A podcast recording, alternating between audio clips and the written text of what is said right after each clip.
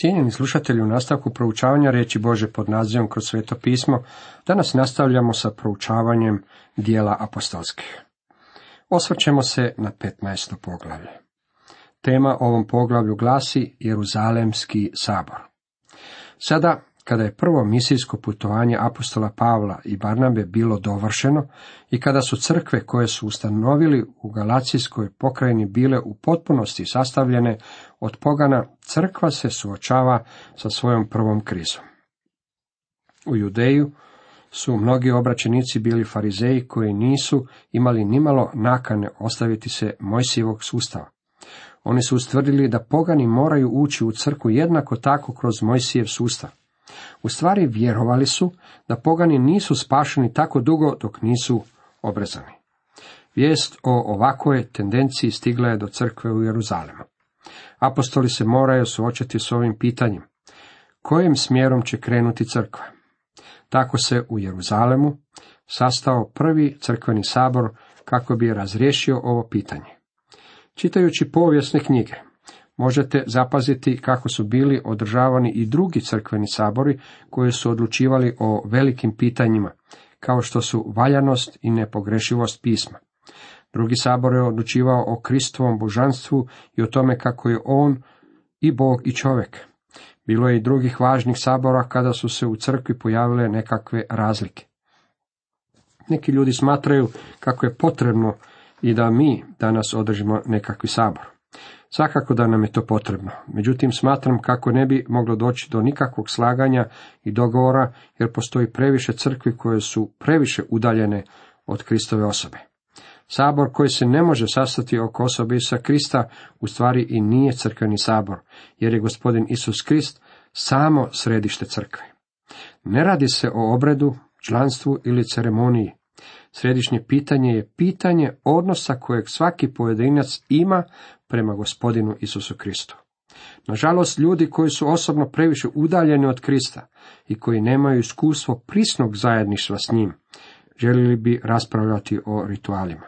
Oni možda nose velike Biblije pod rukom, odlaze u crkvu nedjeljom i glasno pjevaju pjesme. Međutim, ponedjeljkom je gospodin Isus jako daleko od njih. Dragi prijatelji, gospodin Isus bi trebao sačinjavati samu okosnicu i središte naših života. Uvijek i stalno bismo trebali razmišljati o njemu. Nikada ne bismo trebali ugledati smiraj dana bez da smo razmišljali o onome koji ga je stvorio. On bi trebao postati sadržajem našeg svakodnevnog življenja u sve životne okolnosti, naše napetosti i strahove. Posvetimo sada svoju punu pažnju ovome crkvenom saboru u Jeruzalemu. Radilo se o okupljanju izuzetne skupine ljudi. Ovi su se ljudi okupili kako bi raspravljali o posebnom pitanju, zakon protiv milosti ili zakon protiv slobode. Pitanje o obrezanju. U to neki siđoše iz Judeje i počeše učiti braću. Ako se ne obrežete, po običaju Mojsijevu, ne možete se spasiti. Ovdje nalazimo okosnicu pitanja. Ne radi se samo o pitanju treba li obraćenik biti obrazan ili ne, ili treba li jesti meso ili ne. Pitanje je sljedeće. Treba li netko činiti bilo što od ovoga kako bi bio spašen? Sada ćemo krenuti korak dalje i probiti se malo dublje u srž pitanja. Kad između njih te Pavla i Barnabe nasta preprika i rasprava nemalena, odrediše da Pavao i Barnaba i još neki drugi između njih uzađu u Jeruzalem k apostolima i starješinama poradi tog pitanja. Ponovno vam skrećem pažnju na činjenicu kako dr. Luka upotrebljava umanjenicu.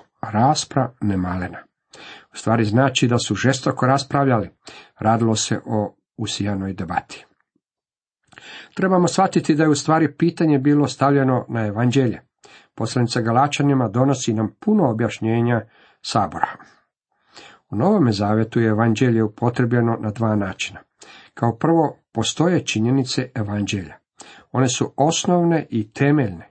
Pavao ove činjenice iznosi u prvih pet stihova prve poslanice Korinčanima. To su smrt, ukop i uskrsnuće Isa Krista. Dozivljem vam, braćo, u pamet evanđelje koje vam navijestih, koje primiste, u kojem stojite, po kojem se spašavate, ako držite što sam vam navijestio. Osim ako uzalud povjerovaste. Doista predadoh vam ponajprije što je primih. Krist umre za grijehe naše po pismima, bi pokopan i uskrišen treći dan po pismima, ukaza se Kefi, zatim dvanaestorici.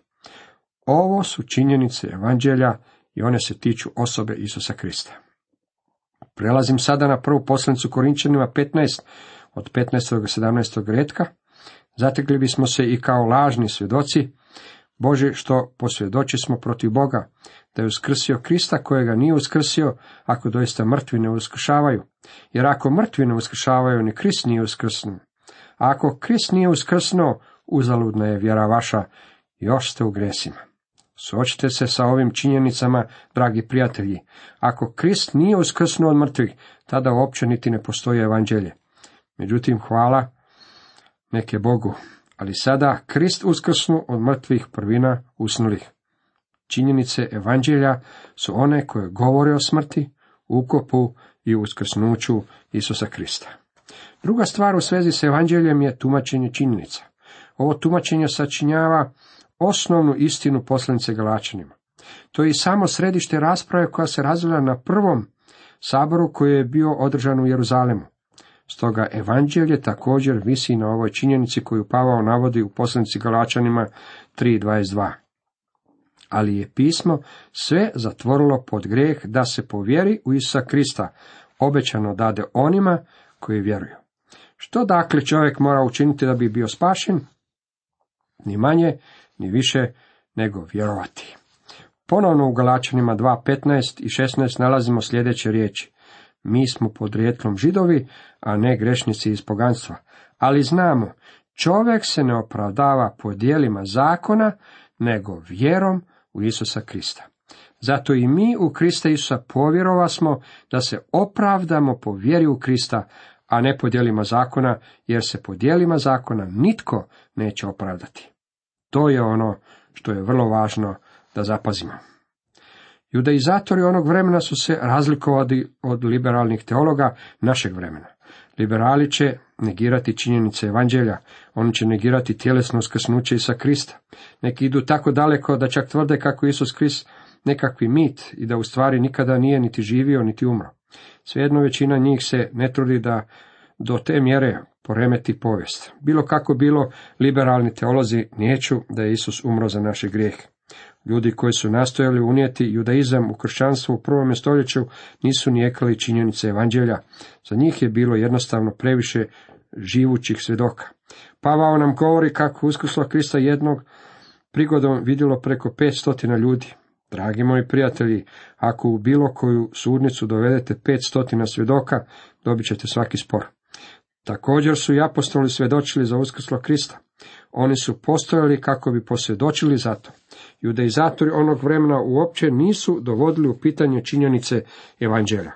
Rasprava je nastala u svezi s tumačenjem ovih činjenica.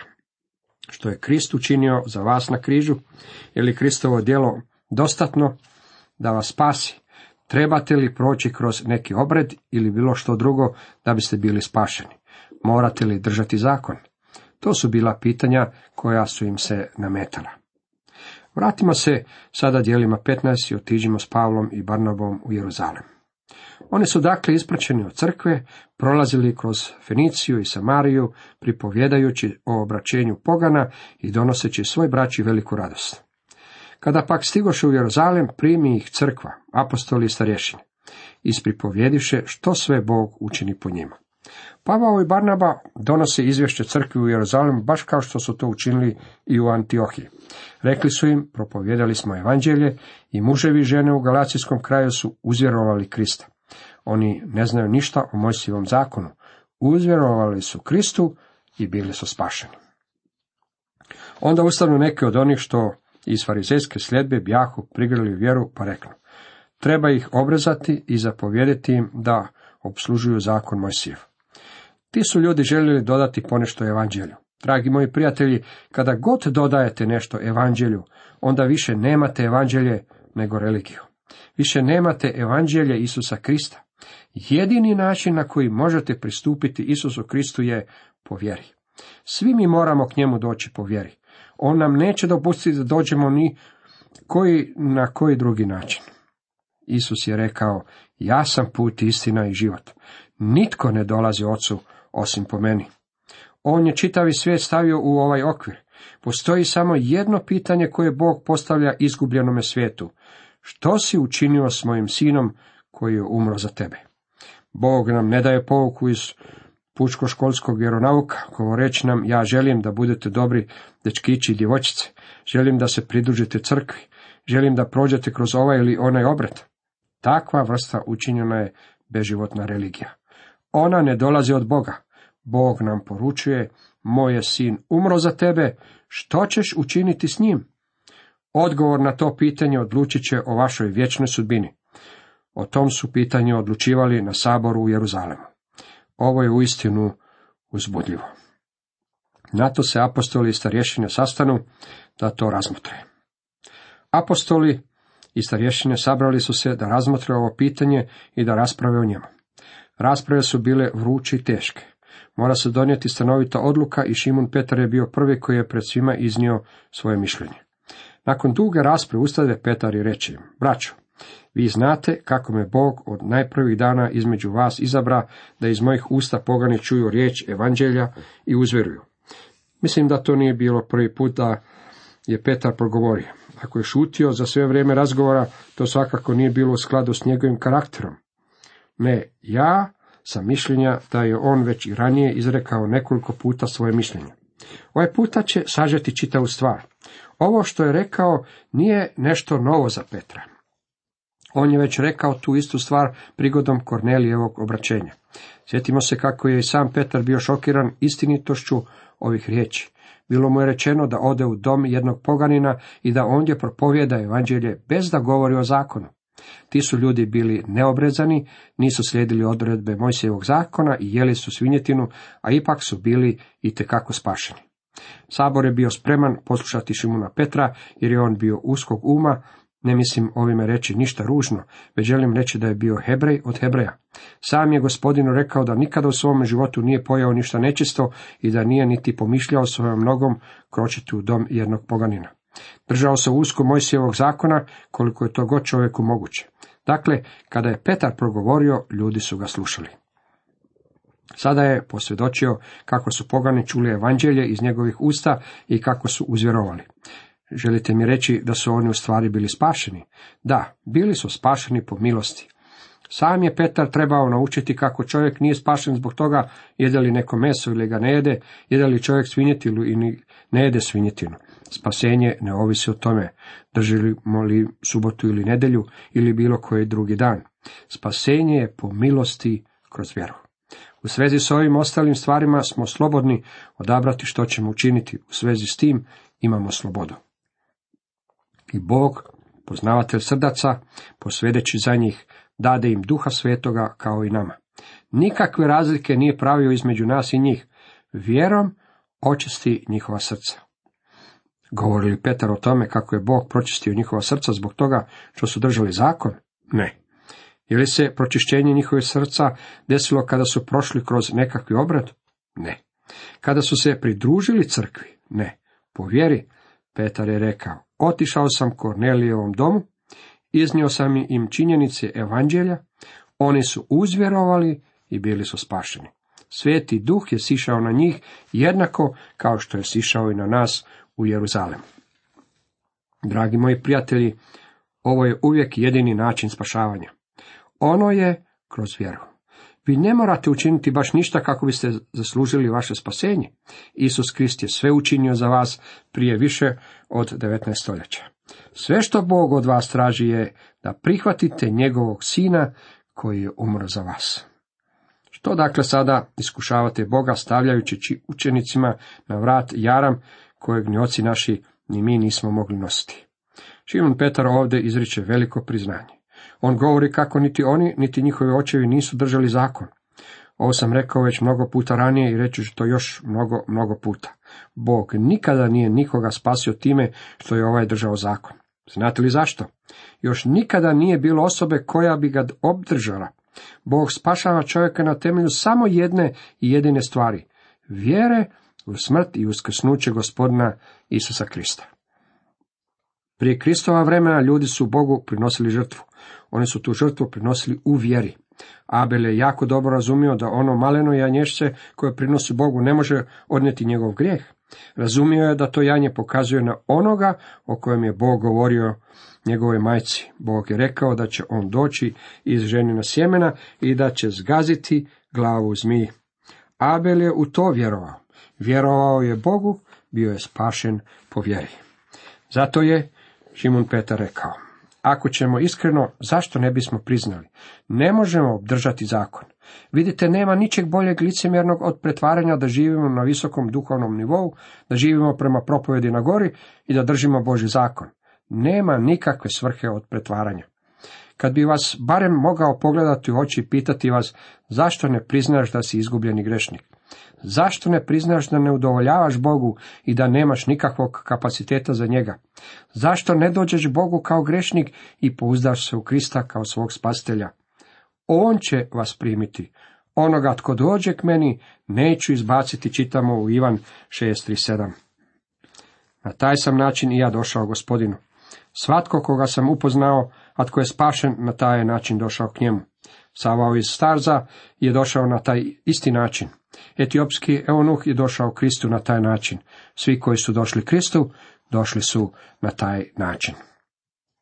Vjerujemo, naprotiv, po milosti smo gospodnjoj spašeni, baš kao i oni. Šimun Petar je to uistinu predivno izrazio.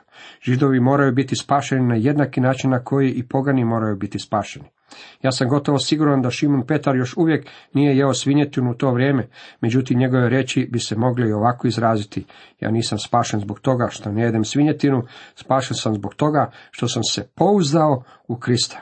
Bio je spašen po Božoj milosti. Na to svoje mnoštvo umuknu. Slušali su Barnabu i Pavla, koji pripovjedahu kolika je znamenja i čudesa Bog po njima učinio među poganima. Kakvu li su samo priču imali za ispričati. Da sam barem mogao sjediti na tom saboru u Jeruzalemu, poglavito bih volio čuti pričanje ove dvojice ljudi o onome što su doživjeli u Galacijskom kraju. Sljedeći čovjek koji će se ustati da nešto kaže, bit će Jakov. Želim se na ovom mjestu zaustaviti i reći kako se ovdje ne radi o Ivanovom bratu Jakovu, jer je on već umro mučeničkom smrću. Postavlja se pitanje tko je bio ovaj Jakov. Znamo da je postao vođa crkve u Jeruzalemu. Petar ga već pominje kao vođu u dijelima 12.17. Ovo je možda bio Jakov, Alfejev, sin i jedan od dvanestorice. Međutim, crkvena tradicija je već od ranih crkvenih otaca ovog je čovjeka identificirala kao Jakova, polubrata našeg gospodina, onog iz kog je i koji je napisao Jakovljevu poslanicu. Moram se zaustaviti na ovom mjestu da vam dam još jednu napomenu. Ja smatram kako je najispravniji način proučavanja knjige dijela apostolskih taj da je se proučava zajedno sa poslanicama. Na primjer, već sam spomenuo poslanicu Galačanima, tako da je tijekom čitanja 13. i 14. poglavlja knjige dijela bila prava stvar pročitati i tu poslanicu. Na ovome mjestu u dijelima 15 bilo bi jako dobro pročitati Jakovljevu poslanicu. Jakov će podući crtu ispod mišljenja ovog sabora u Jeruzalemu, a također će iznijeti i Boži program za budućnost. Moramo svakako imati na umu da je ovim ljudima nos bio pritisnut uz prozor otvaranja novog sustava. Crkva je počela postojati na dan pedesetnice, još uvijek je bilo vrlo nova, još uvijek u svome djetinstvu. Neki ljudi još uvijek ne razumiju da mi živimo u dobu milosti u razdoblju crkve. Zato, molim vas, nemojmo biti odveć kritični nastrojeni prema ovim ljudima koji su u ono vrijeme stali na gubnu novog doba. Kad oni ušutješe, progovori Jakov, poslušajte me, braćo. Ja svačam da nakon što je Šimon Petar govorio, nakon što su Pavao i Barnaba iznijeli svoje izvješće, zavladala je tišina, jer nitko nije imao što za reći. Čak su i judaizatori bili ušutkani izvješćem onome što se dogodilo. Kada je Jakov progovorio mnoštvu toga dana, zatražio je od njih da ga poslušaju, to jest da uistinu saslušaju ono što će im reći. Ono što ima za reći je vrlo važno. Mislio je time da i vi i ja moramo također poslušati. Štovani slušatelji, toliko za danas.